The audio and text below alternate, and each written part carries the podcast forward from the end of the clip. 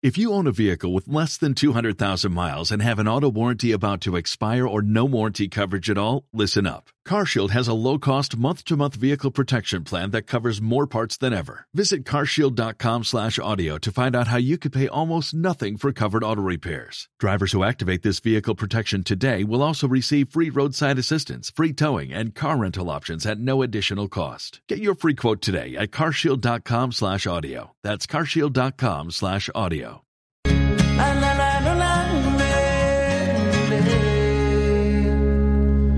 Seguimos disfrutando de la buena música aquí en Radio Faro en el programa Vivir la Mañana y mientras esperamos unos minutos a que se acerquen, en este caso, los concejales de ALPA, Alternativa por Agaete Nueva Canarias, en el Ayuntamiento de la Villa de Agaete, a nuestros estudios. Vamos con estas noticias, con estas informaciones de interés, sobre todo para este fin de semana. Es eh, acontecimiento que destacamos y recomendamos. Por ejemplo, mañana sábado 18 en el Teatro Espérides, la compañía Reinier Mariño ofrecerá su nuevo espectáculo, Lorca en mí. Con esta obra, la compañía quiere rendir un homenaje a Lorca como uno de los escritores más universales de la literatura contemporánea. El montaje incluye poesía, pasajes dramáticos de algunas de sus obras de teatro y música original de género flamenco con episodios de baile al más puro estilo andaluz. La obra de Federico García Lorca ha traspasado a lo largo de los años los límites de su España natal. En Latinoamérica su producción literaria ha dejado profundas huellas en varias generaciones de amantes del teatro y la poesía por este motivo, la compañía Reinier Mariño, compuesta en su mayoría por artistas latinoamericanos, ha ideado este montaje en homenaje a este autor. Las entradas para asistir al espectáculo, que dará comienzo a las 9 de la noche, pueden adquirirse en la taquilla del Teatro Espérides, en el Casino de Guía y en los siguientes comercios, librería, papelería Chris Luke y ropas típicas Cruci. El precio de la entrada es de 10 euros. Recuerden, mañana sábado en Santa María de Guía, en el Teatro Espérides, la compañía Reinier Mariño ofrece su nuevo espectáculo, Lorca en mí, la travesía de ida y vuelta. Y nosotros que continuamos, que seguimos adelante cuando pasan ya 38 minutos de las 9 de la mañana en el archipiélago canario.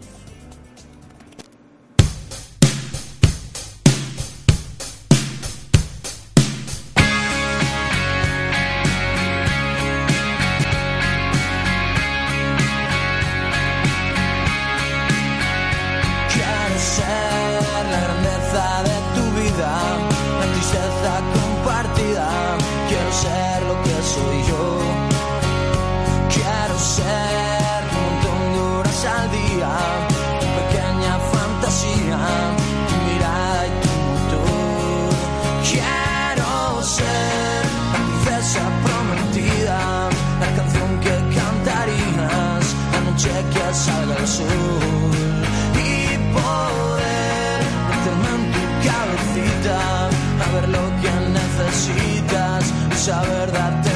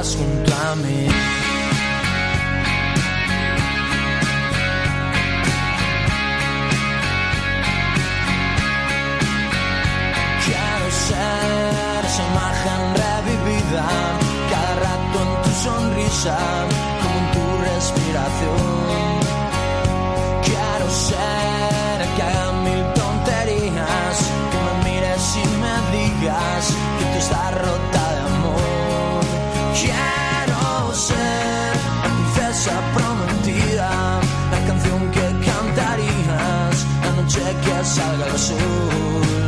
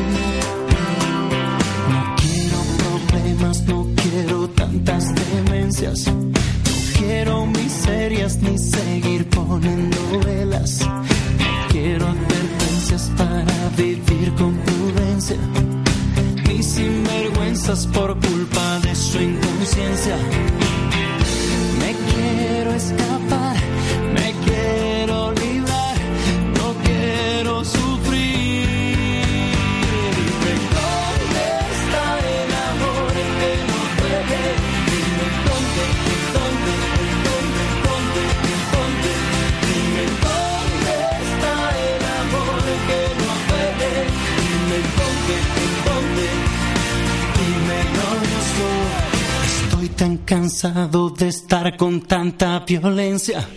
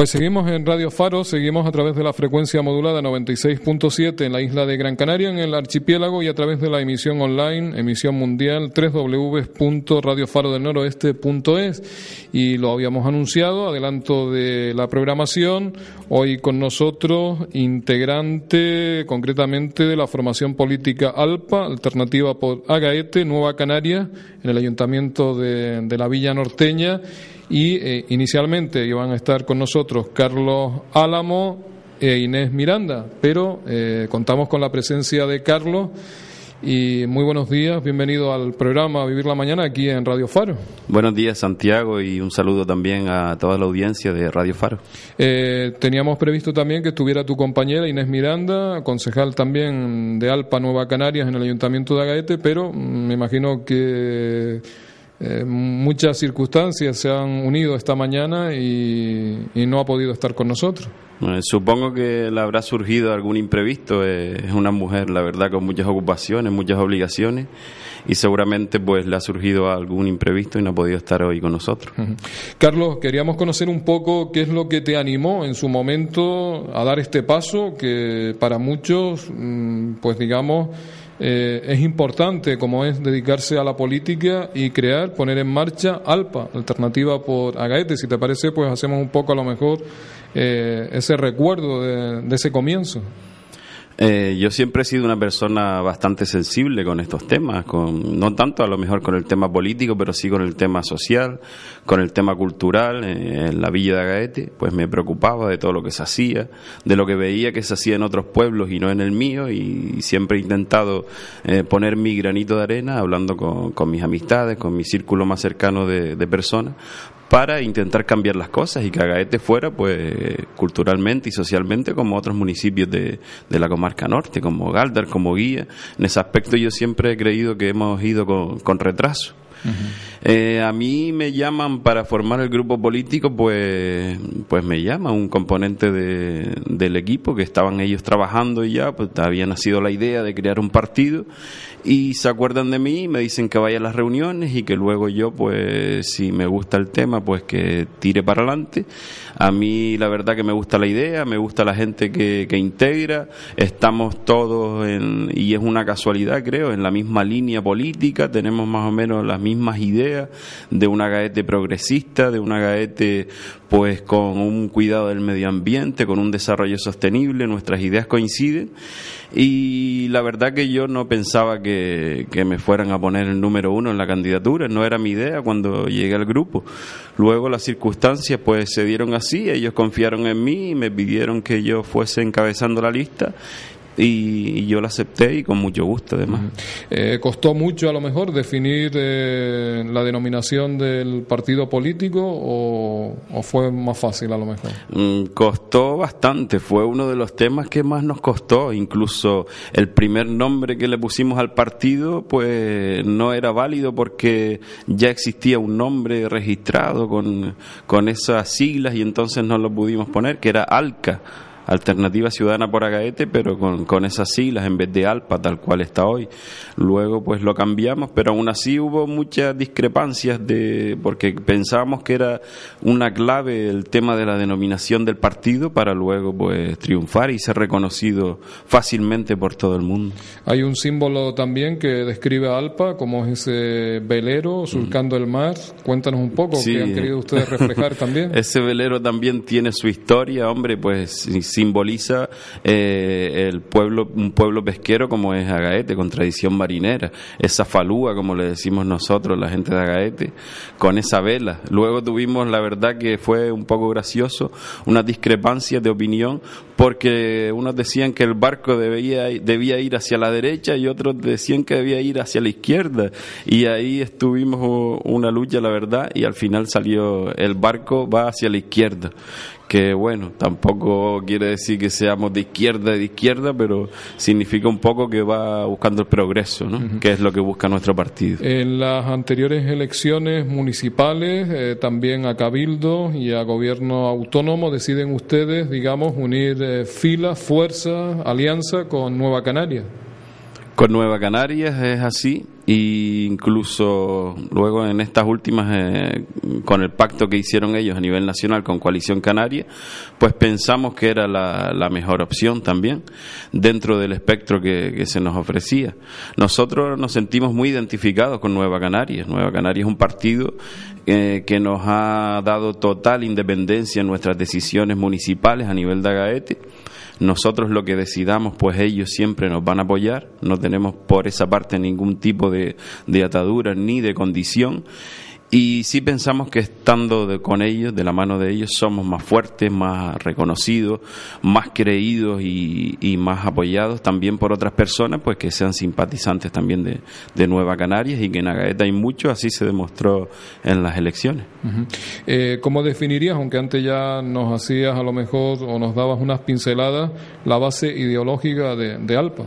Digamos? Nosotros nos definimos como progresistas como socialmente pues muy comprometidos con el pueblo y buscando siempre un desarrollo sostenible de, la villa, de la villa de Gaete. Eh, pues no somos evidentemente de derecha, no somos tampoco de una izquierda radical, nos mantenemos ahí en un progresismo um, sostenido, si se puede decir así pero luchando siempre por los intereses sociales y por el desarrollo turístico y comercial de la villa. Eh, digamos, si analizamos los resultados de las últimas elecciones municipales en Agaete, nos encontramos con que el Partido Popular, pues digamos, revalidó la, mayoría. Esto le permite gobernar en solitario. Y por otro lado, eh, ustedes se presentan por vez primera como ALPA Nueva Canarias y obtienen dos concejales. Yo creo que, eh, ¿cómo recuerdas, Carlos, esa noche electoral y un poco la reacción entre los afiliados y simpatizantes después de conocer pues, este resultado? Bueno, para nosotros fue una alegría, la verdad que nos vaticinaban muchos expertos así en el pueblo que, que, no íbamos a sacar ni siquiera un concejal, eso era la previsión. Y nosotros pues la expectativa que teníamos era de sacar por lo menos uno, por lo menos estar representados en el ayuntamiento y luego pues ya desde dentro luchar con otras armas y luchar de otra forma, ya podíamos hacer cosas. Eh, hicimos una campaña espectacular para mi juicio y mucha gente así me lo ha reconocido porque hicimos cosas nuevas, cosas diferentes que nunca se habían hecho en el pueblo, con muy poco presupuesto sacamos mucho partido de los pocos recursos que teníamos y la verdad que muy contento, muy contento porque dos concejales, aunque al final pues nos quedamos a las puertas de conseguir eh, entre el Partido Socialista y nosotros pues una mayoría frente al Partido Popular, que ya hubiera sido pues lo máximo, pero bueno, nos quedamos muy satisfechos, muy contentos con nuestro resultado. Eh, después de esas elecciones, la constitución del nuevo pleno del ayuntamiento, donde ALPA junto al PSC PSOE eh, pasan concretamente, como ya nos indicabas, a la oposición. Eh, podríamos ahora resumir, eh, porque sabemos que son muchas las iniciativas que ustedes llevan a los plenos, pero si te parece un poco, estos ya casi dos años de, andadura en esos plenos municipales. Eh, sí, yo creo que hemos hecho una oposición férrea al Partido Popular, cosa que hasta ahora pues eh, la verdad que veíamos que, que, hacía falta pues en posicionarse más fuertemente frente a la postura del equipo de gobierno municipal y nosotros pues hemos aportado pues muchas mociones, muchas ideas a, a, los plenos. Hemos llevado, por ejemplo, ahora de último llevamos una serie de mociones que a mí me gustaría un poco, ya que están de actualidad, eh, nombrar. Llevamos tres mociones, por ejemplo, para poner eh, un ejemplo de, de, lo que estamos trabajando, a este último pleno que se va a celebrar este martes 21 y porque queremos que participe la ciudadanía en la gestión municipal, que se implique más. Proponemos para las fiestas pues un concurso público de cartel de las fiestas de las nieves y también del pregonero, que se haga una elección como se está haciendo en otros en otras partes de, España, vía página web municipal de para quién va a ser el pregonero, así como para elegir el cartel que va a representar eh, las fiestas de las nieves en este próximo año de agosto de 2013. Luego, pues llevamos otras mociones para turísticamente potenciar, potenciar la villa también, para indicar, hay mucho, muchas personas que llegan a nuestro pueblo y no saben orientarse, no saben dónde tienen un aparcamiento, no saben llegar pues a los puntos más emblemáticos del municipio y todo eso nosotros que vivimos del turismo debemos y tenemos que potenciarlo.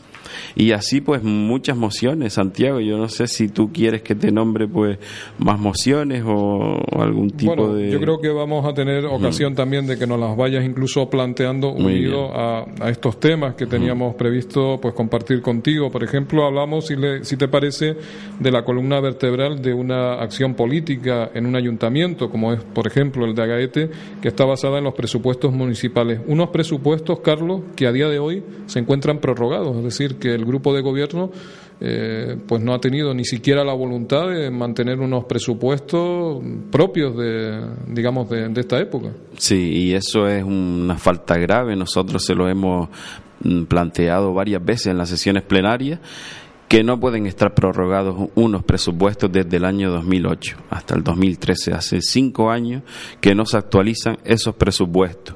Un presupuesto que sigue reflejando partidas que ya no se contemplan realmente en la actividad del ayuntamiento. Por ejemplo, yo me acuerdo la última vez que, que miré ese presupuesto, que no fue hace mucho, pues aparecía una partida del aula universitaria de verano de Agaete, que sabemos que hace años que lamentablemente ya se ha dejado de hacer. Sin embargo, siguen apareciendo partidas como esa, partidas como subvenciones a sociedades que ya no existen y luego pues eh, para un poco remediar ese problema pues el, el, equipo de gobierno del Partido Popular pues va traspasando esas partidas a las actuales cosa que nos parece pues que no va en pro de la transparencia sino que más bien pues nos lleva muchas dudas, nos lleva a cosas a pensar cosas raras. A nosotros nos gustaría que las cuentas se actualizasen anualmente como debe hacerse y que las partidas del presupuesto reflejasen realmente en qué se está gastando el dinero, en qué se está invirtiendo el dinero de los ciudadanos de Agaete, cosa que hoy no ocurre. Si te parece, enlazamos el tema. Yo no sé si va incluso con la poca estabilidad que tienen esos cargos, digamos, de designación nacional, como son secretario e interventor, que en Agaete prácticamente están cambiando con, mucha frecuencia. Exacto, incluso la, la secretaria del ayuntamiento, sí, que estuvo yo creo que estuvo un año más o menos eh, sirviendo a, al ayuntamiento de Agaete y luego pidió traslado. Ahora parece ser que la interventora, pues ya ha salido publicado en el boletín oficial, pide una comisión de servicio, también se quiere marchar del ayuntamiento. Todo esto pues nos hace pensar que que la cosa no, no, está tranquila dentro del ayuntamiento, que quizás esas personas no estén trabajando a gusto como debe ser, no sé las razones, no las conozco, pero bueno, es un indicio malo, la verdad. A nosotros lo que nos gustaría es que esas personas llevaran tiempo y quisieran quedarse trabajando en el ayuntamiento de Agaete pero no es así. De las cuentas que ustedes manejan, de ese presupuesto prorrogado, digamos, ¿cómo califican ustedes la situación financiera en este momento de, del ayuntamiento de, de? Hombre, la situación financiera es preocupante, eso está clarísimo. Ha habido muchos gastos, aunque también es verdad que en los últimos años pues no le ha quedado más remedio que contener ese gasto y también pues subiendo los impuestos ha, ha equilibrado un poco las cuentas a costa de, del bolsillo de los ciudadanos, pero ha habido muchos gastos innecesarios, pensamos, muchos gastos en fiestas, en, cosas que se podían haber dejado para otro momento en que hubiesen estado las cuentas más saneadas y la situación es preocupante, no obstante el Fondo Canario de Financiación Municipal en su informe de auditoría sí lo manifiesta también, no es que lo diga solamente ALPA, sino que desde el gobierno de Canarias sus auditores califican eh, la situación del ayuntamiento de, de preocupante, de, de un estado financiero pues malo, la verdad. Eh, otro problema en el que Agaete suele estar en cabeza, y decimos también lamentablemente, es el índice de paro. Eh, ¿Cuál es la postura el posicionamiento que ustedes mantienen como grupo político, digamos, para hacer frente a, a esa problemática? Hombre, es un problema muy grave y no solo a nivel, aunque sí es cierto que a nivel municipal de Agaete es de los más altos, de yo creo que de toda Canarias pero es un problema a nivel nacional. Nosotros, la verdad que no estamos conformes, eso hay que meterle mano pues desde ya. Y incluso para eso presentamos una moción en el Ayuntamiento de Agaete para crear un servicio de orientación laboral juvenil con una formación específica para los jóvenes, con unas prácticas específicas para ese sector de la juventud que tan necesitado está y se nos rechazó la moción. Nosotros nos quedamos, pues la verdad que mm, con un mal sabor de boca, porque luego al poco tiempo, pues el PP a nivel nacional sacó medidas para potenciar ese trabajo juvenil. Incluso ahora mismo estamos viendo que Europa también está por la labor de potenciar y desarrollar ese empleo juvenil, porque es la única forma de, romper esta, esta inercia la que nos lleva la economía que, que tenemos, ¿no? Hay que romper pues ese paro juvenil que es el que más nos preocupa, esas personas que nunca han tenido la posibilidad de encontrar un trabajo aún teniendo titulación académica. Eh, queríamos preguntarte también cuáles crees que pueden ser, digamos, los sectores económicos que pueden generar empleo en, en Agaete, o los que habría a lo mejor que, que mm, potenciar, Nosotros aparte del sector juvenil. Pensamos que la agricultura es un sector que está muy olvidado en Agaete.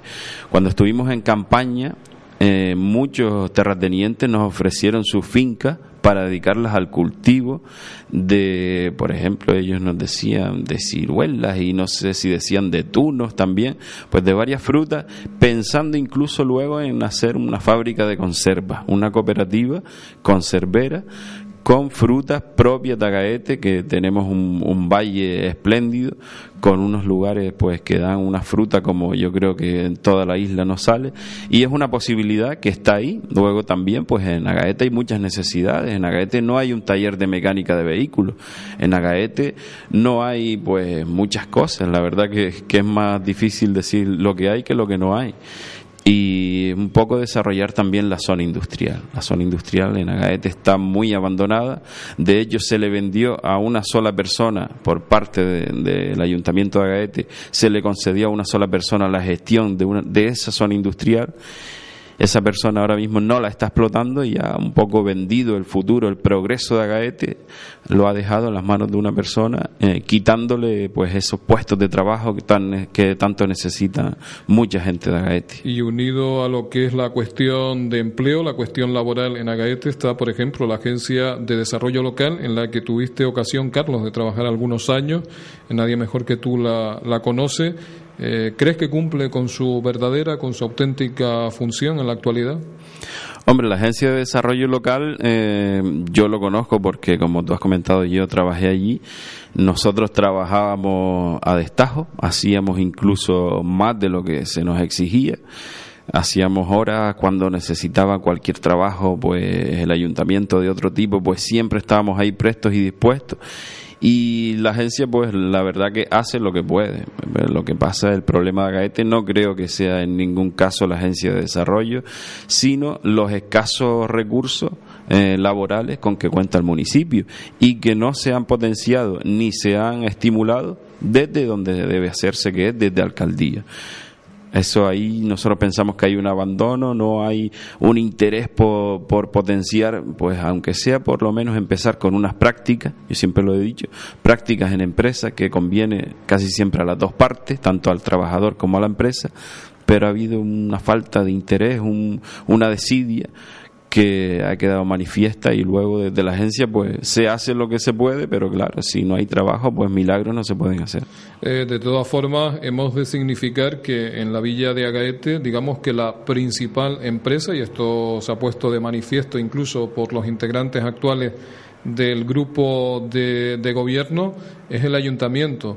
Eh, ¿Consideras que el número de trabajadores que tiene es el justo, es el necesario?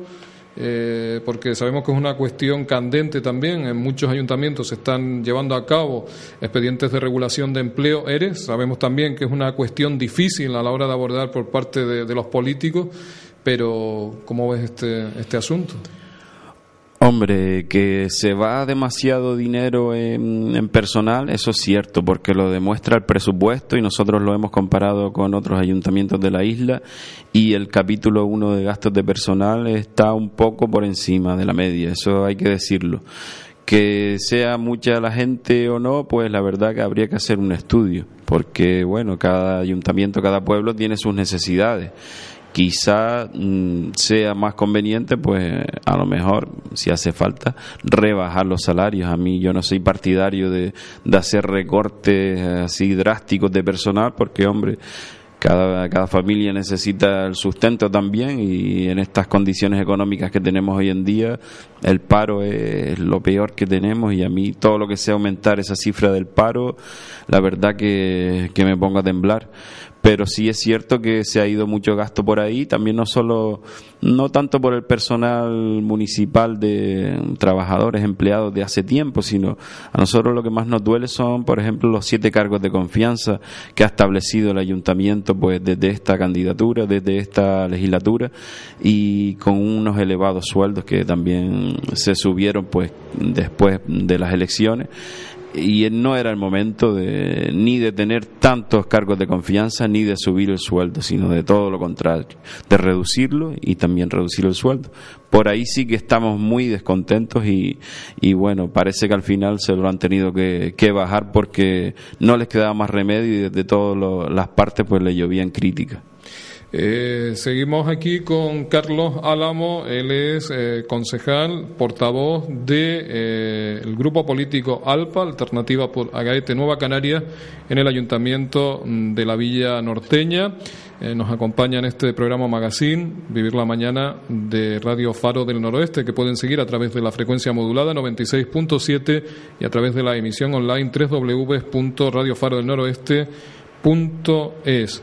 Eh, vamos, Carlos, a un tema también que en los últimos años pues ha derramado mucha tinta en torno a la villa de Agaete, no solo a la villa de Agaete, sino en general en España, como es el tema urbanístico. Y si te parece, eh, en los últimos años el boom del ladrillo ofreció la construcción de muchas viviendas en Agaete, muchas de ellas están hoy inacabadas, otras con grandes desperfectos en su construcción, con un gran impacto visual y en la mayoría de los casos pues inasumible la compra, por ejemplo, o el alquiler para las familias de Agaete. ¿Cómo, cómo valoras este, este asunto? Hombre, el boom inmobiliario, pues la verdad que había inflado todo, los precios de las hipotecas, de las viviendas, y la verdad que esa burbuja tarde o temprano tenía que estallar y, y Agaete no se iba a escapar de, de esta vicisitud. Eh, hombre, la verdad que a nosotros nos ha salvado pues de que se hubiese construido eh, en exceso en Agaete, porque esa era la tendencia. Se estaban todos los barrancos pues llenando de viviendas, a nosotros no nos gustaba, parecía eso pues no sé, parecía el sur eh, en los años 70 cuando se cogía cualquier barranco y se poblaba de cemento y por ahí se ha parado y se ha parado la construcción. Eh, la parte negativa es que pues se han reducido los ingresos del ayuntamiento, de la corporación municipal. Saben que los ayuntamientos pues cobran mucho por licencia de obra, eh, por ejecución de obra, pues van la verdad que teniendo ingresos. Y por esa parte pues eh, el ayuntamiento tristemente sí ha dejado de percibir esos ingresos que han desequilibrado su balanza y luego pues ha terminado afectando a todo el municipio. Pero sí la verdad que que la verdad que no, no soy partidario de construir más, de construir de la forma que se estaba haciendo desaforadamente y sí de una construcción pues más sostenida y más integrada con el medio ambiente.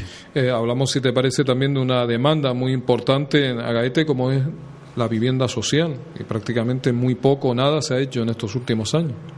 La vivienda social es cierto que se ha hecho muy poco. Nosotros le preguntamos en la sesión de plenos al señor alcalde por este tema y nos dijo como que había un proyecto en ejecución. Hay una serie de viviendas que se están fabricando en la carretera La Subida al Valle a mano izquierda cuando empieza a subir. Yo no creo que actualmente está parado porque vamos, todo lo que es el sector de la construcción en estos tiempos está muy mal pero a mí desde el ayuntamiento me, dijeron como que había un proyecto en, desarrollo de viviendas sociales. Luego que se, se ejecute o no, ya a mí me da que en estos tiempos es muy difícil, pero que es necesario eh, seguramente y nosotros estaríamos ahí pues insistiendo para que eso se hiciera, porque hace falta, lo principal hoy en día es tener un techo donde vivir. Eh, ya nos hablaste anteriormente un poco del tema turístico, pero si te parece, vamos a indicar que Agaete como destino turístico, como elemento también para amparar las posibilidades de un desarrollo socioeconómico, turismo de sol y playa, turismo rural, turismo cultural, A juicio de Alpa, la formación política que tú representas, eh, ¿se está vendiendo bien la imagen de Agaete como destino turístico? No, no se está explotando eh, como debería. Y esto lo digo con un no rotundo. Yo pienso, pues humildemente, que, que mi pueblo, que Agaete, tiene pues unos recursos fantásticos para ser explotados. En muy poco espacio de terreno tiene un monte y tiene playa y eso se ve en pocos municipios de la isla y la verdad que no se están sabiendo explotar esos recursos turísticos que tenemos. Eh, no hay una señalización adecuada, como comentaba antes, para orientar al turista hacia los emplazamientos más emblemáticos de la villa. Mm, no se cuida, por ejemplo, con el tema de unos baños en la playa, que lo hemos pedido insistentemente. Tampoco hay socorrista, que también lo, lo estamos solicitando, lo vamos a solicitar este próximo martes en la sesión plenaria, para que al menos en los meses de verano se cuente con un socorrista. Saben que el Partido Popular, pues, mm, uno de, de sus, una de sus aspiraciones es conceder, conseguir la bandera azul para la costa de Agaete y ese sería un primer paso. Si quieres conseguir la bandera azul y ni siquiera abres unos baños ni pones un socorrista, pues poco estás haciendo en pos de tus ideas y creo que no le estás diciendo la verdad al electorado. Eh, ¿Qué nos quieres a lo mejor decir también en torno pues a los restaurantes, a lo que es esa oferta gastronómica que se da en torno y fundamentalmente al puerto de las Nieves, aunque también podemos citar el, Valle de Agaet? Eh, nosotros, pues, la verdad que, que gracias que esos restaurantes siguen funcionando bien.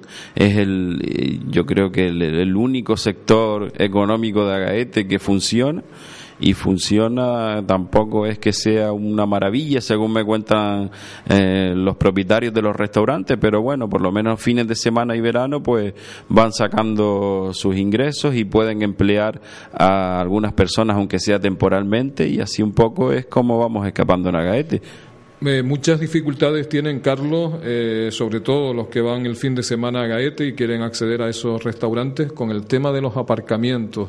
Eh, digamos, ¿cuál es la perspectiva o, digamos, las soluciones que podría plantear tu, tu grupo político para, digamos, definitivamente o al menos paliar esta situación? Es un tema que también nos preocupa, también lo hemos hablado con los propietarios de los restaurantes, lo hemos planteado en las sesiones plenarias, que se busque una solución, porque en el puerto de las Nieves y en sus aledaños sí existen terrenos susceptibles de utilizarse como aparcamiento. Eh, luego, ¿por qué no se utilizan? Eh, nosotros le hemos planteado al señor alcalde pues que medie entre los propietarios de esos terrenos y los restaurantes para buscar una solución al asunto. Y yo creo que cuando a dos partes les interesa, pues al que tiene terrenos le interesa llenarlo de coches y, llevarse una cantidad de dinero, y al restaurante le interesa porque puede recibir más clientes. Lo único que hay que hacer es sentarse, hablar, dialogar y llegar a un acuerdo. A mí me consta que, que no se ha hecho, que no hay voluntad por parte municipal de, de, buscarle una solución al tema. No sé por qué razón, pero vamos, es un tema que frecuentemente me dicen, incluso amigos de Las Palmas, oye, que estuve en el Puerto de las Nieves, que no había sitio donde aparcar y hay que buscarle solución, porque terrenos para eso sí que contamos. Agaete es una villa muy ligada al mundo del arte, de la bohemia, con un rico y variado patrimonio histórico, cultural y etnográfico. ¿Es esto hoy, Carlos, una realidad, un mito o una leyenda urbana? Es una realidad, yo creo que Agaete es una cuna de artistas, de ahí han salido, pues, la verdad que pintores como Pepe Damaso, que, voy a decir de él, eh, directores de teatro como Tito Santana, como el fallecido Agustín Álamo, eh, y muchos más que se me quedan en el tintero. Eh, Lucy Cabrera también, que fue actriz, y es evidente, ahí tenemos escuela de música, tenemos escuela de teatro, tenemos pues la verdad que muchas actividades, a la gente de Agaete le encanta la pintura, le encanta, mmm, a nosotros nos gustaría potenciar todo ese tipo de cosas y humildemente en la, nuestra sede de Alpa pues vamos haciendo conferencias, ahora tenemos una proyección de una película, de un documental el próximo 31 de mayo, sobre Ancite, un documental sobre la conquista de Canarias, hemos tenido pues también bailes tradicionales, que actualmente también lo estamos haciendo, bailes canarios, bailes argentinos. Intentamos un poco complementar eh, esa oferta cultural dada la escasez de, oferta que, hace el ayuntamiento. Nosotros, pues, en lo que podemos, pues, nos gusta potenciar eso y que la gente también, pues, tenga otra opción, aparte de la que ofrece el ayuntamiento, que es poca. Referentes culturales a día de hoy, por ejemplo, la banda de Agaete, la banda Guayedra, la, concretamente, pues, son distintas agrupaciones del municipio, pero es curioso porque a día de hoy incluso no disponen, o la Batucada, por ejemplo, hmm. de un local de ensayo tienen muchas dificultades y así nos lo ha hecho saber e incluso pues se pone poco de, la mano del señor alcalde para facilitarles eh, el, ensayo a muchos grupos por ejemplo una vez un grupo nos comentó una vez que les habían quitado el local de ensayo, que era una dependencia municipal, porque dicen que hacía mucho ruido. Pues si estaban tocando música por la tarde, es normal que, que la música emita ruido, ¿no? Pero nos parecen excusas un poco tontas para, para no favorecer a personas que a lo mejor pues como no eran de su ideología política, pues se tuvo esa, esa acción tan fea, nos parece.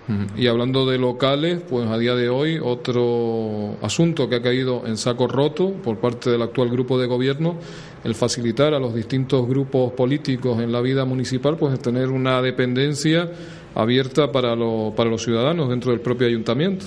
Exacto, esa Santiago también es otra petición que llevamos haciendo desde hace muchos plenos Sí es verdad que logramos que nos pusieran un buzón. Ahí se equivocó el señor alcalde. La verdad que no sé ni cómo accedió después de, de mucho pedirlo.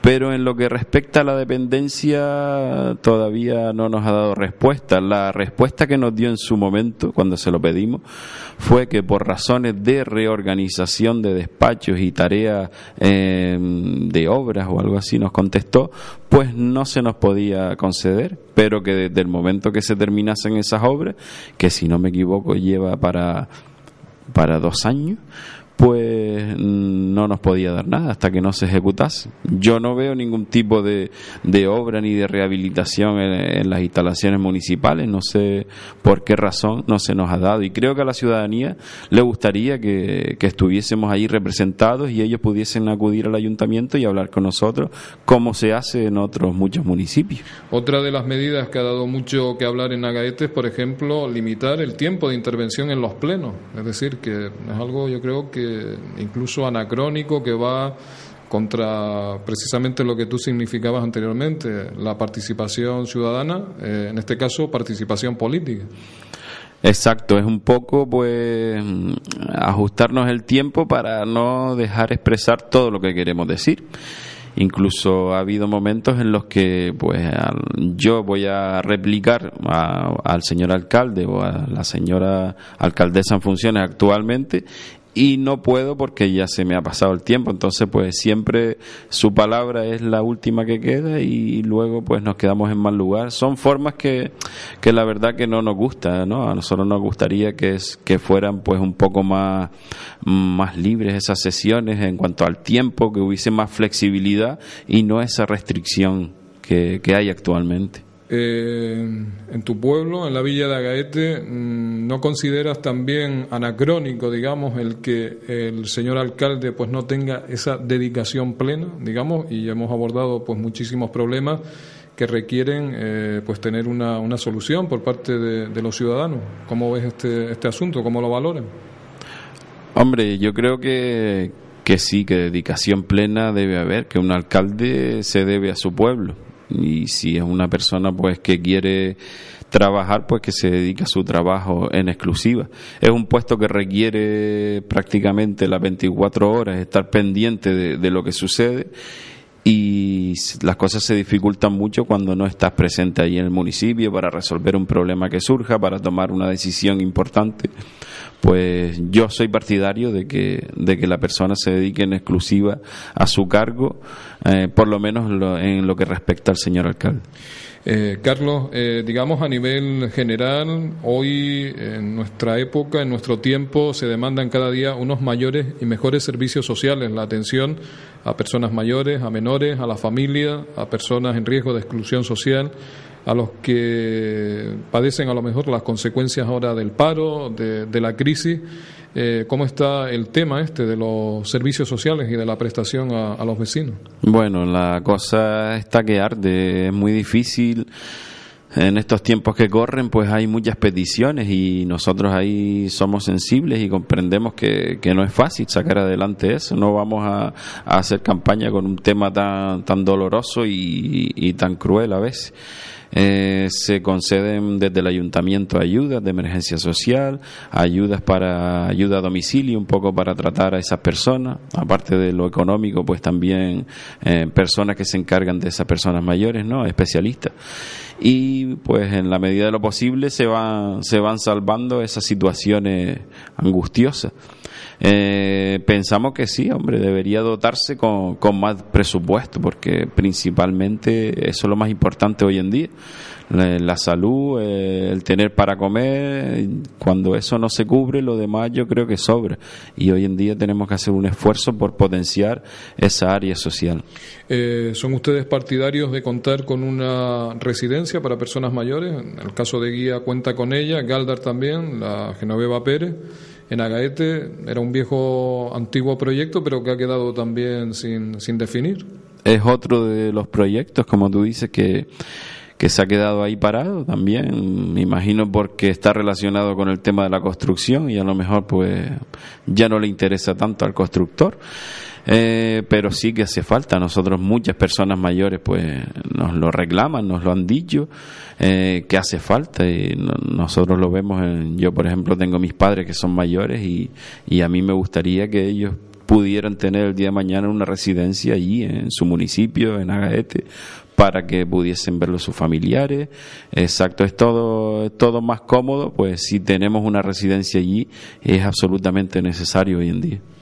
Eh, si te parece, hablamos también un poco de, de esos planes que se han llevado a cabo para ampliar el muelle de las nieves, el- ese muelle comercial. ¿Cómo valoran ustedes también?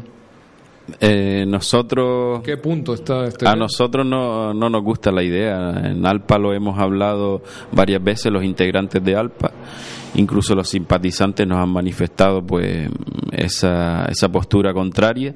No queremos que se eche más cemento en el puerto de las Nieves. Pensamos que ya el que tenemos ya es demasiado y además se hizo mal porque se cerró demasiado a la costa, nos ha perjudicado mucho en lo que se refiere al turismo y no queremos que, que otro muelle, otro espigón eh, se haga allí en la zona porque pensamos que, que eso al turista no le gusta.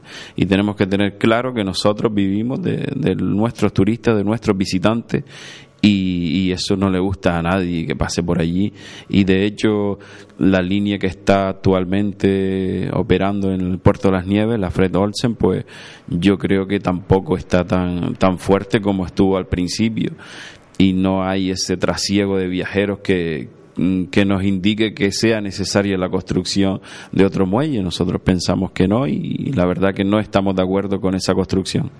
Eh, unido al muelle está pues ese sector tradicional al que se une Agaete en muchas ocasiones como es el de la pesca.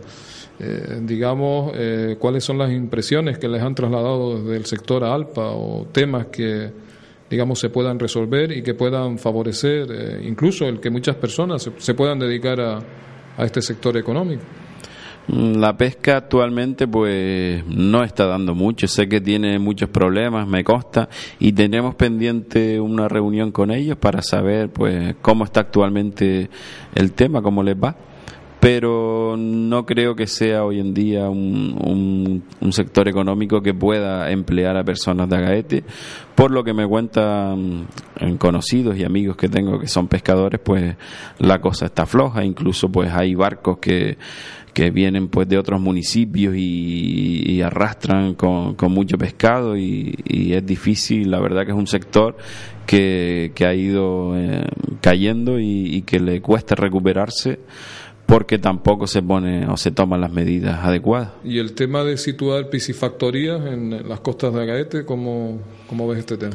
Hombre, ese es un tema que también desde hace tiempo yo lo he escuchado, desde que trabajaba en el ayuntamiento. A mí me parece que que si es un tema que, que emplea a gente y que es una retribución para las personas de Agaete, yo no lo vería mal. La verdad que se podría estudiar, analizar el tema, para eso hay expertos, pero vamos, en principio me parece una buena idea todo lo que sea pues sacar del paro a personas y generar unos ingresos. Bienvenido sea.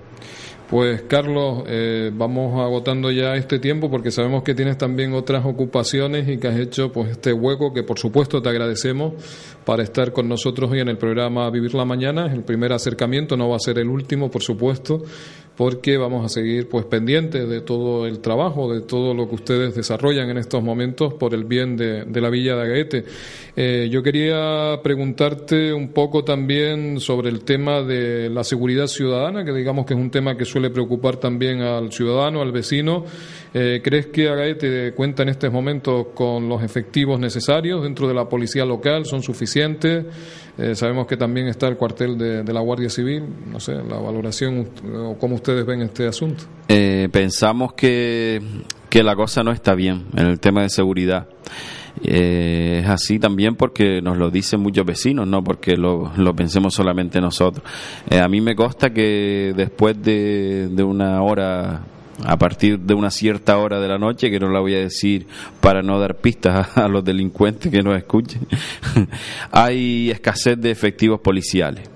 Eh, y entonces pues el pueblo pues se queda con, con, muy poca cobertura policial y de seguridad.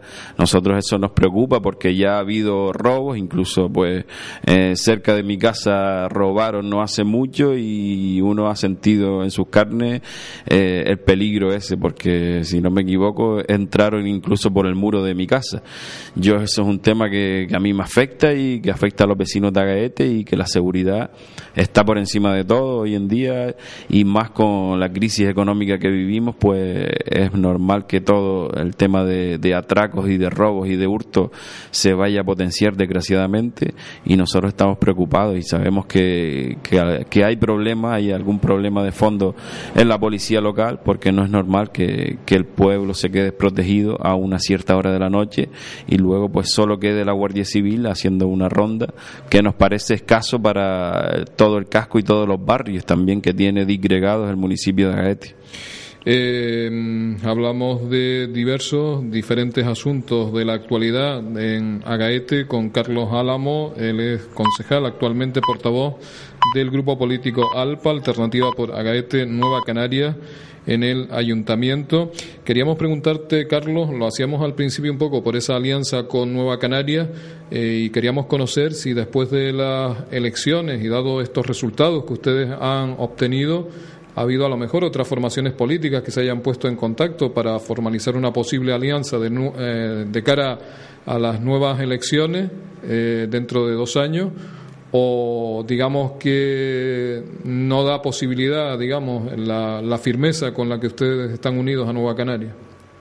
Esto último que has dicho es, es, para nosotros lo que vale. Nosotros estamos firmemente unidos a, Nueva Canaria, nos han transmitido ellos desde el principio todo su apoyo, siempre han estado a disposición nuestra.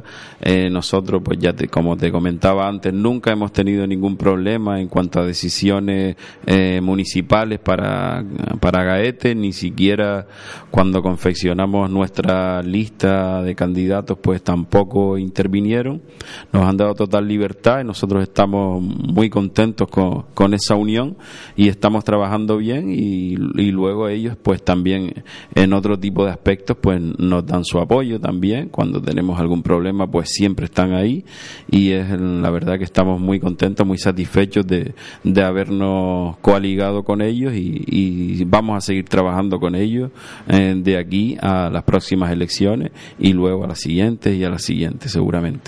Eh, hablábamos hace un, muy poquito de, la seguridad ciudadana y yo quiero enlazar también con esa polémica ordenanza sobre el tema del ruido.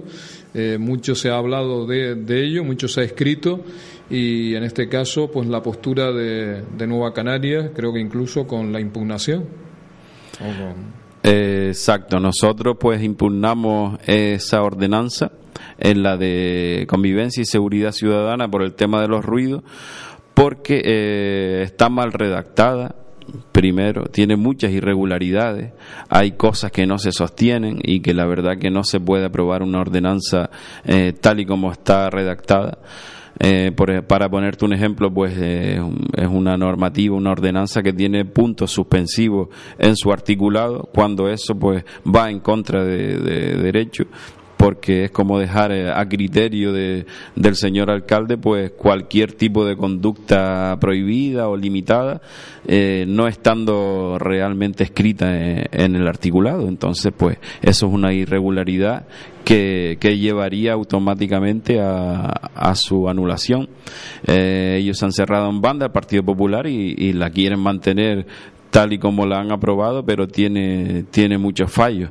Luego tuvieron que hacer una corrección, pero vamos, no nos parece que esa corrección sea eh, importante. La verdad que no, no salva nada de, los problemas que, que tiene esta ley implícito, aparte de, de muchas contradicciones y muchas discrepancias, como por ejemplo que, que obliga al ciudadano pues a arrojar eh, basuras a la vía pública a partir de las 8 de la noche o cosas por este estilo que, que no se sostienen y que incluso causan risa cuando, cuando uno las lee. Aparte de que el tema del ruido pues no lo especifica el qué nivel de ruido, qué es hablar alto. Para, para mí puede ser hablar alto el tono que estoy utilizando y a lo mejor para ti tú piensas, consideras que es bajo. Entonces, eh, eso no puede quedar a criterio de, un policía o del señor alcalde o de un concejal. Tiene que estar claramente delimitado, establecido el nivel de ruido en cuanto a decibelios. Y, y en algunos aspectos no lo hace esta ordenanza. Pues hemos hecho, Carlos, un repaso por distintos, variados, diversos aspectos de la realidad de, de Agaete y un poco el posicionamiento de este grupo político que tú representas en el ayuntamiento, actualmente en la oposición.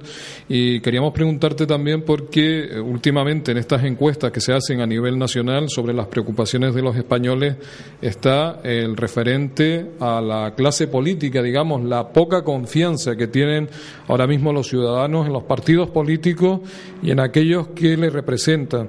Tú eres en este caso una persona joven que estás por compromiso, por convicción, por ayudar al desarrollo de tu pueblo. Eh, digamos, ¿cuál es la valoración que haces de, esta preocupación? Hombre, nosotros, mm, date cuenta que nosotros nos presentamos eh, a las elecciones también porque éramos ciudadanos preocupados por ese tema.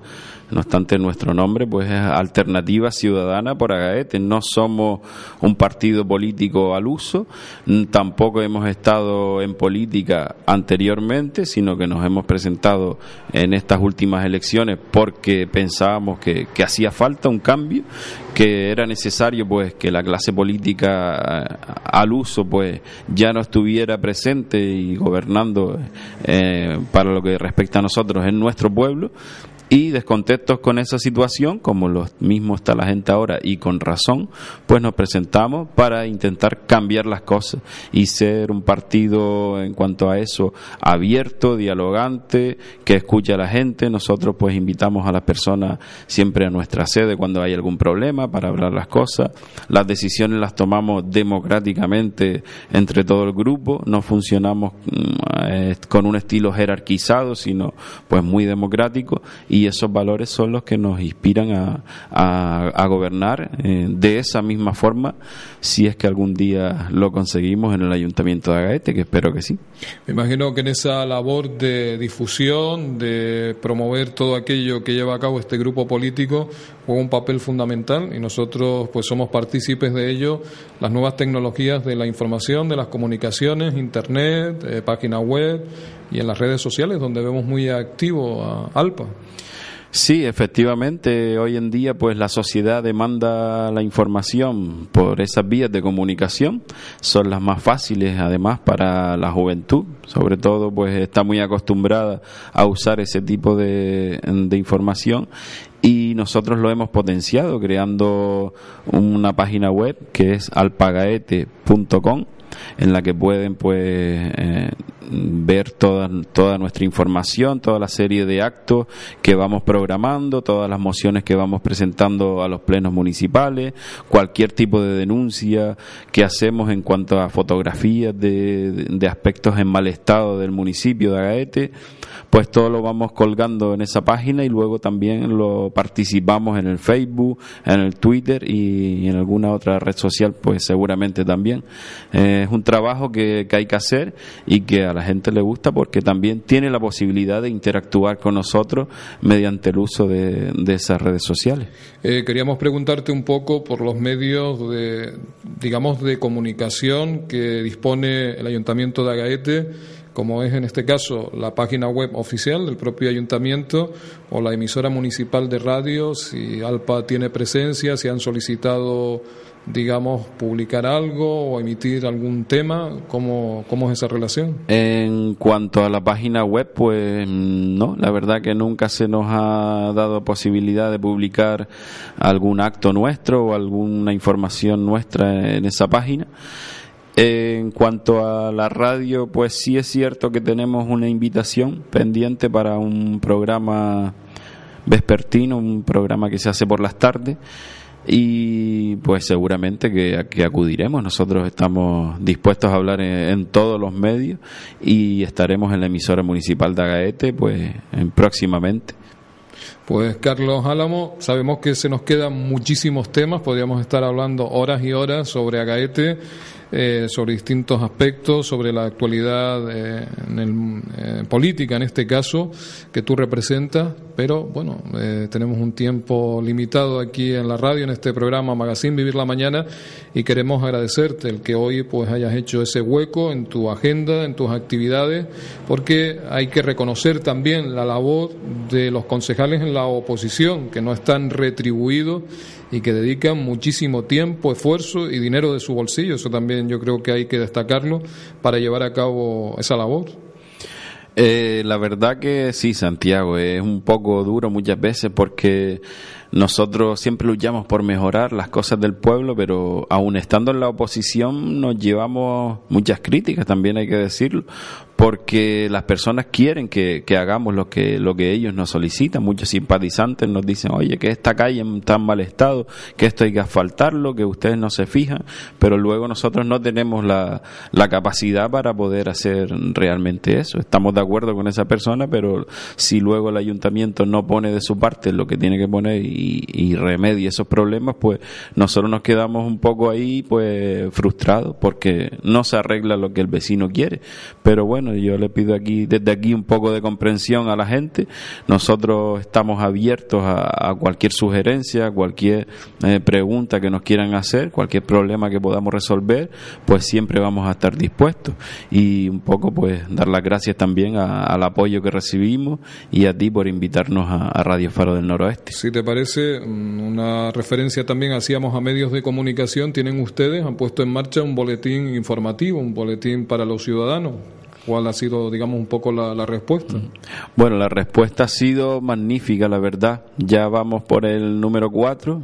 En realidad, pues han sido cinco porque tuvimos un primero que fue el número cero en el que eh, denunciamos la subida de sueldo de los concejales y de los cargos de confianza y luego hemos ido distribuyéndolo en el pueblo con muy buena aceptación. La verdad que... Le han puesto el mitinillo. El mitinillo se llama, sí, el mitinillo, en referencia a los mítines que hacíamos en la campaña electoral cuando nos íbamos con megáfono en mano y sin programar la, la la actividad, pues nos parábamos en una esquina donde veíamos muchas personas o en un supermercado donde veíamos mucha afluencia de personas y dábamos un meeting en vivo y en directo y, y sin programación.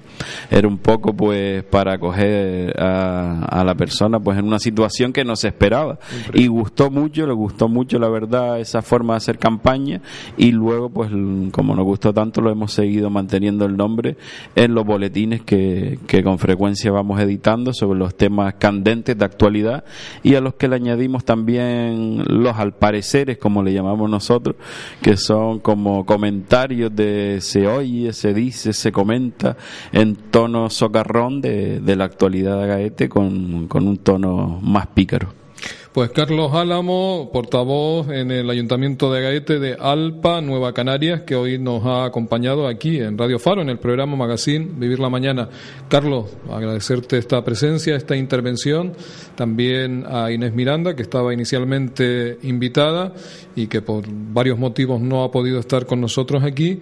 Y desearte pues todo lo mejor en ese andadura que llevan a cabo como grupo político en el Ayuntamiento de Agaet. Gracias. Muchas gracias a ti, Santiago, y, a Radio Faro del Noroeste por contar con nosotros.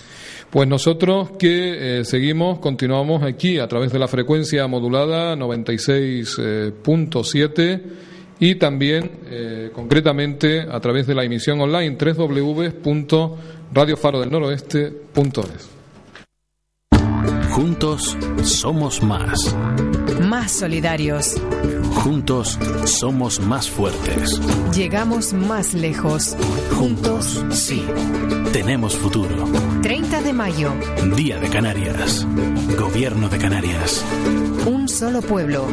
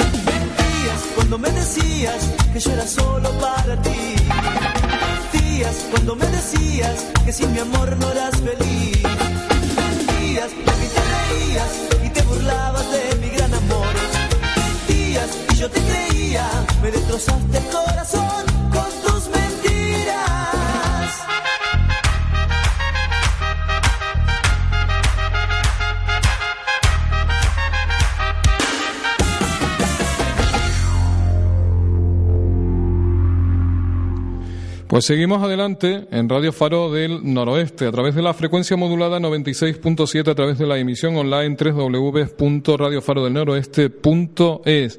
Vamos ahora con esta información relativa a Santa María de Guía y a la presencia en la Feria Gran Canaria Accesible que se está desarrollando en el recinto ferial de Canarias en Infecar.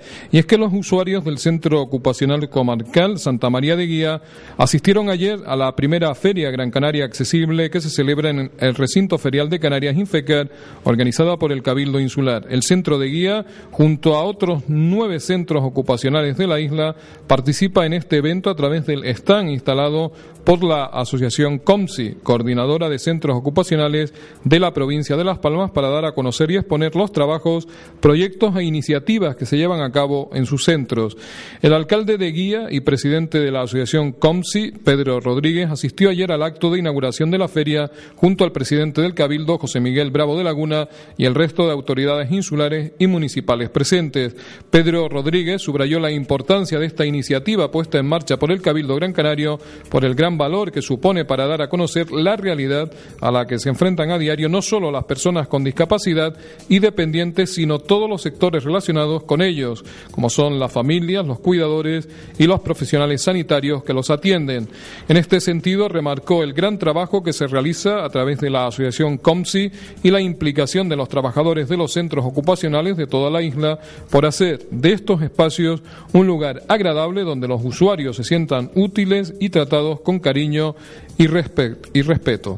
Pues eh, unimos eh, sobre todo esta información pues a esa inauguración ayer de la Feria Gran Canaria Accesible, donde estuvo presidido el acto de inauguración por el actual presidente del Cabildo, José Miguel Bravo de Laguna, al que escuchamos. Naturalmente yo sé que, hay muchas en mal estado, unas son competencias del Cabildo, en este caso estamos hablando de parques municipales, corresponden a los ayuntamientos. Tenemos que hacer todo un esfuerzo, también tenemos una situación climática muy adversa, hemos tenido dos años de bastante sequía desde el punto de vista pluviométrico. Desde luego desde el punto de vista del Cabildo vamos a hacer un esfuerzo especial en aquellos recintos públicos que nos corresponde la responsabilidad de cuidar el entorno, porque no podemos ser exigentes con los privados para que cuiden eh, los palmerales privados cuando nosotros no podemos cubrir o cumplir exactamente con el cometido de cuidar los que son públicos. Así que vamos a hacer un esfuerzo. Justamente en el plan de empleo que antes me hacía, yo hacía referencia, está incluido eh, una cantidad de 600.000 euros para ayudar a, a generar empleo justamente para cuidar los palmerales de la isla. Pues esas eran impresiones no en torno a la Feria Gran Canaria accesible, pero sí recogidas ayer en el momento de la inauguración y que tienen que ver pues con el anunciado recientemente plan de empleo del Cabildo de Gran Canaria. Pues vamos a ver, ahora tenemos nuevas declaraciones del presidente del Cabildo de Gran Canaria ayer en Infecar. El gobernar tiene muchas eh, insatisfacciones, es muy duro, pero también tiene muchas satisfacciones y una de ellas puede ser el que puedas contribuir con tu labor, con tu empeño y con tu dirección del gobierno, en este caso de la isla de Gran Canaria, a que iniciativas como esta se pongan en marcha. Así que en ese sentido una gran satisfacción porque esto tiene una enorme repercusión social. Pues el presidente del Cabildo de Gran Canaria, José Miguel Bravo de Laguna, el vicepresidente primero y consejero de Empleo, Industria, Comercio y Artesanía, Juan Domínguez, el consejero de Política Social, José Miguel Álamo, el de Cooperación Institucional y Solidaridad, Antonio Hernández Lobo, y la consejera de Política Territorial, Arquitectura y Paisaje, Ana Curson, asistieron ayer en el recinto ferial de Canarias Infecar a la inauguración de la Feria Gran Canaria Accesible 2013 que organiza la Corporación Insular a través del Instituto de Atención Social y Sociosanitaria de Gran Canaria. Este es un evento que sirve de punto de encuentro de todos los sectores implicados en la atención a las personas en situación de discapacidad y dependencia. Escuchamos ahora a José Miguel Álamo, consejero concretamente de Política Social del Cabildo de Gran Canaria.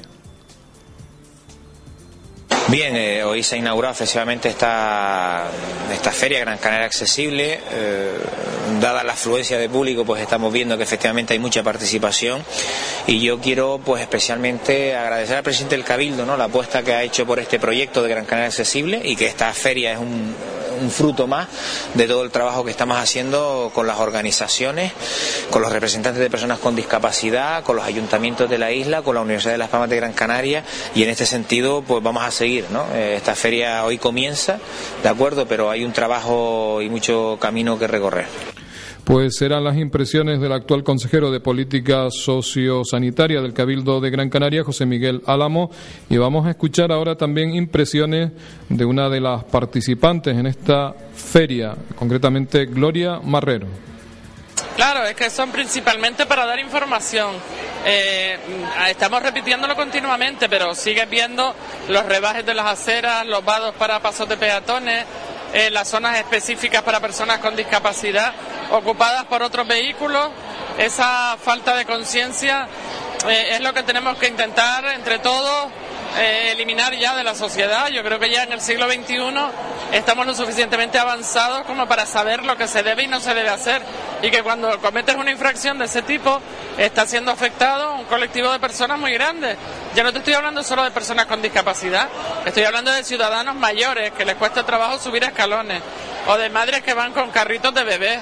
Imagínate de gemelos, señoras mayores que van con un carro de la compra. Estamos hablando de toda la ciudadanía y eso es lo que hay que concienciar, que si todos ponemos un poquito de nuestra parte, la vida es más amable para todos.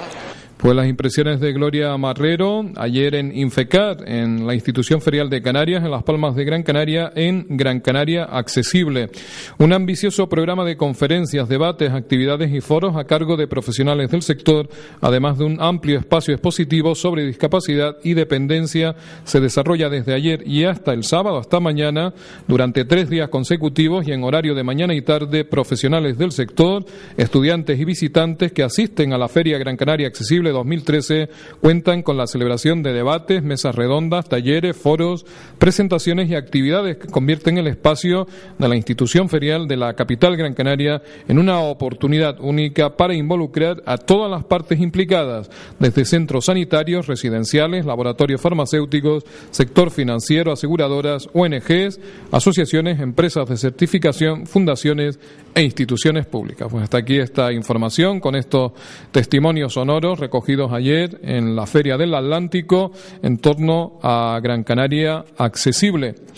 Y vamos a dar paso a una llamada de teléfono, a una comunicación. Eh, recuerden que las pueden registrar a través del número 928 89 76 07. Buenos días. Buenos días, soy Carolina. Adelante, Carolina. Para saludar a mi madre, a mi hermana, a mi familia y a mi padre. Pues para ellos especialmente en este... Especialmente a una niña que el domingo hace la primera comunión en Santina de Ganda. ¿Y cómo se llama esa niña? Mm, Se, llama Daniela. Daniela. Sí. Pues Daniela que está de enhorabuena porque va a celebrar ese día de comunión. ¿Y, la canción de comunión? Pues le ponemos ahora una, una canción, una interpretación para Daniela y para todos los niños y niñas que este fin de semana celebran sus comuniones. Sí, eso es verdad. Gracias Carolina. Chao. A ti por llamar. Un saludo. Bueno. Y buen fin de semana, pues enseguida esa canción, esa interpretación y ya prácticamente estamos abordando estos últimos minutos del programa Magazine Vivir la Mañana en Radio Faro en este viernes 17 de mayo de 2003. Juntos somos más. Más solidarios. Juntos somos más fuertes. Llegamos más lejos. Juntos, sí. Tenemos futuro. 30 de mayo. Día de Canarias. Gobierno de Canarias. Un solo pueblo.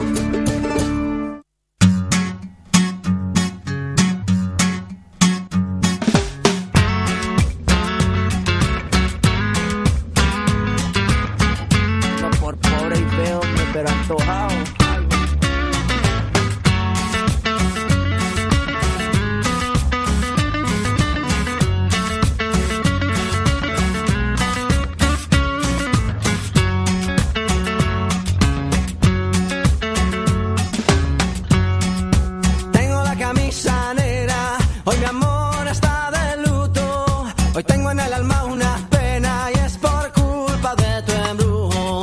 Hoy sé que tú ya no me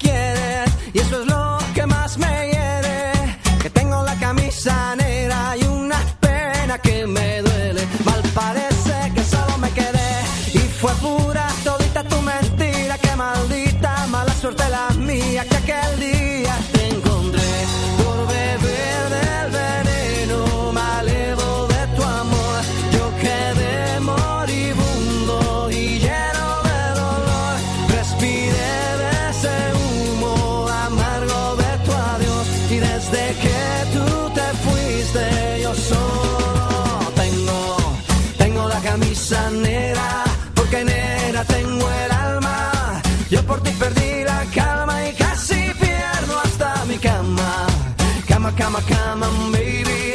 Te digo con disimulo que tengo la camisa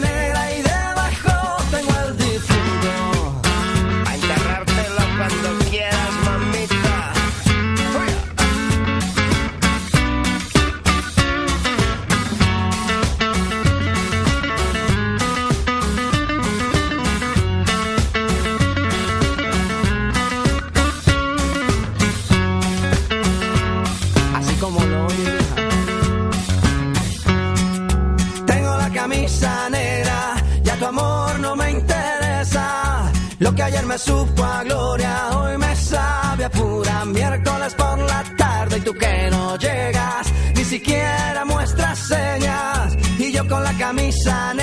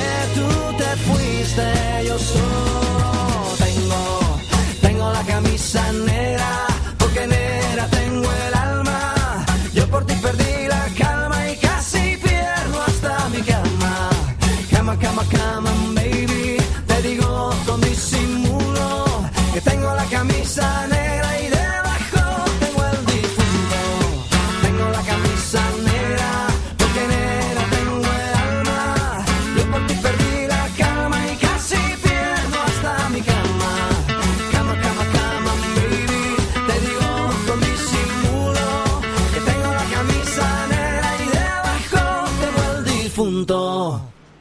Pues seguimos en Radio Faro, seguimos en el programa Magazine Vivir eh, la Mañana y tenemos nueva llamada. Muy buenos días. Hola, buenos días, ¿qué tal? Hablamos con Luz Marina. Sí, exactamente. Pues adelante, Luz Marina.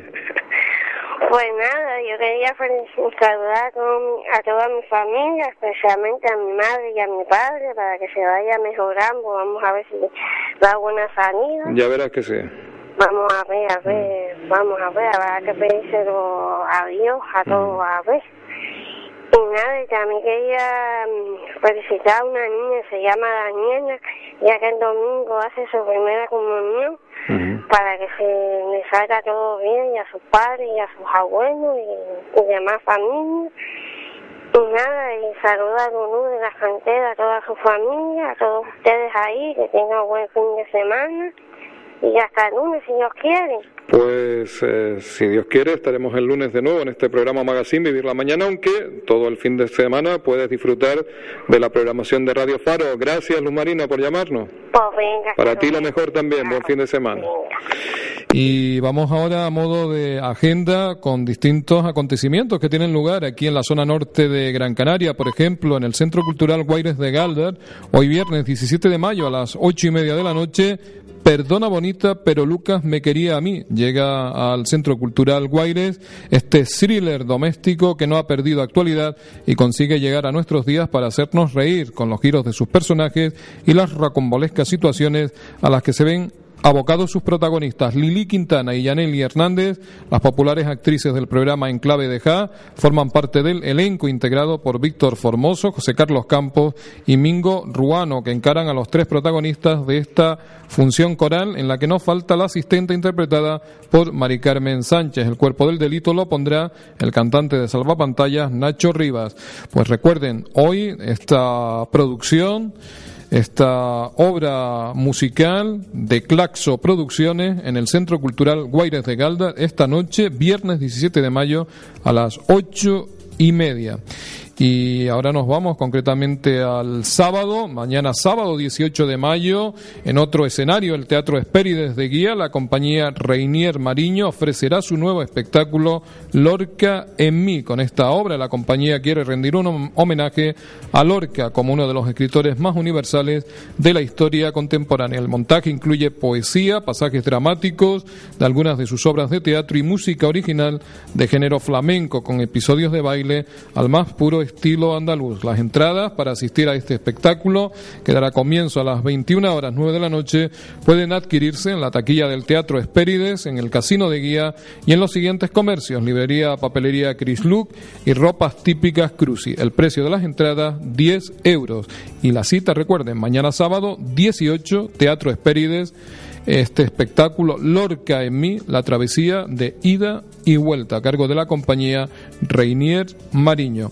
Y en esta mini agenda para el fin de, semana no pueden faltar las fiestas en honor a Santa Rita y San José en los barrios de Anso, Ansofé y Montaña de Guía. Concretamente, el programa festivo continúa mañana sábado 18 de mayo con la celebración de la romería ofrenda que dará comienzo a partir de las 19 horas 7 de la tarde y en la que como cada año se espera una gran participación de público.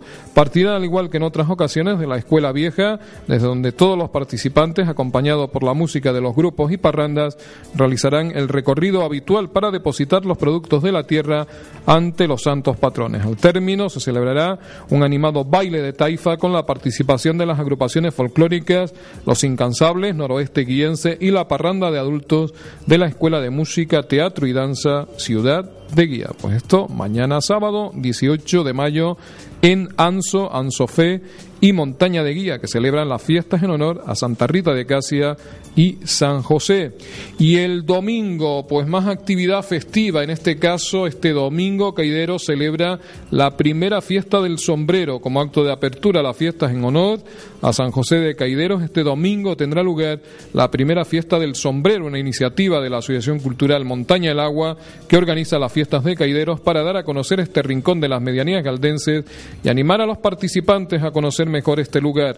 La idea es que todos los asistentes puedan ir caminando desde la plaza de Caideros a la montaña más alta de este pago, la montaña de Acebuche, y que todo el mundo lo haga con un sombrero puesto.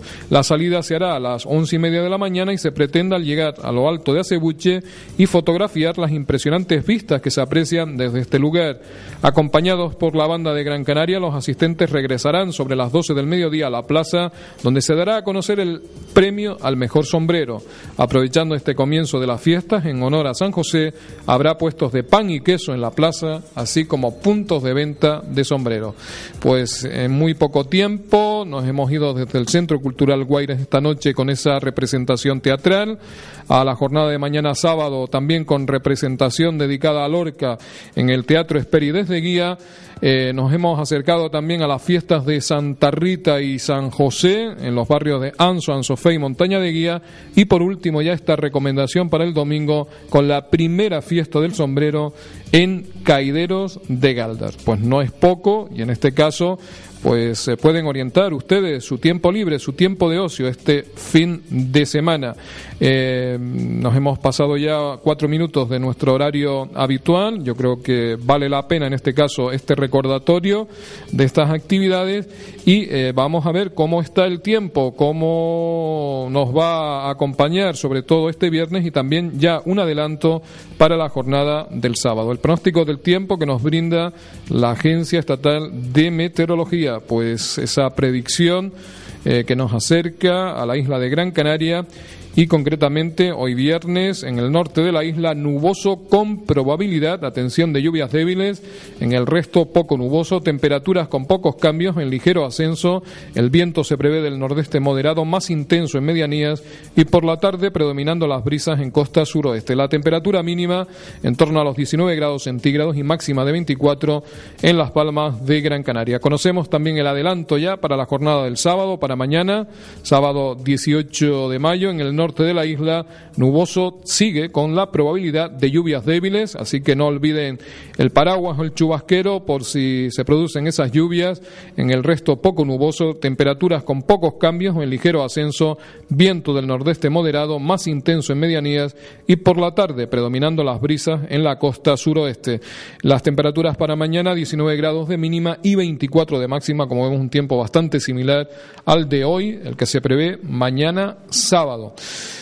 Pues con esta predicción nos vamos, les saludamos, les queremos desear todo lo mejor. Procuren ustedes ser muy, muy felices, para eso no hay excusa. Y si Dios quiere, el próximo lunes estaremos aquí de nuevo para acompañarles en una nueva edición del programa Magazine Vivir la Mañana en Radio Faro a través de la frecuencia modulada 96.7 a través de la emisión online www.radiofarodelnoroeste.es. Y estaremos Jordan Suárez en la realización técnica, control de sonido y selección musical y Santiago Ramírez al micrófono. A todos y a todas lo mejor. Salud, suerte y felicidad. Juntos somos más. Más solidarios. Juntos somos más fuertes. Llegamos más lejos. Juntos, sí. Tenemos futuro. 30 de mayo. Día de Canarias. Gobierno de Canarias. Un solo pueblo.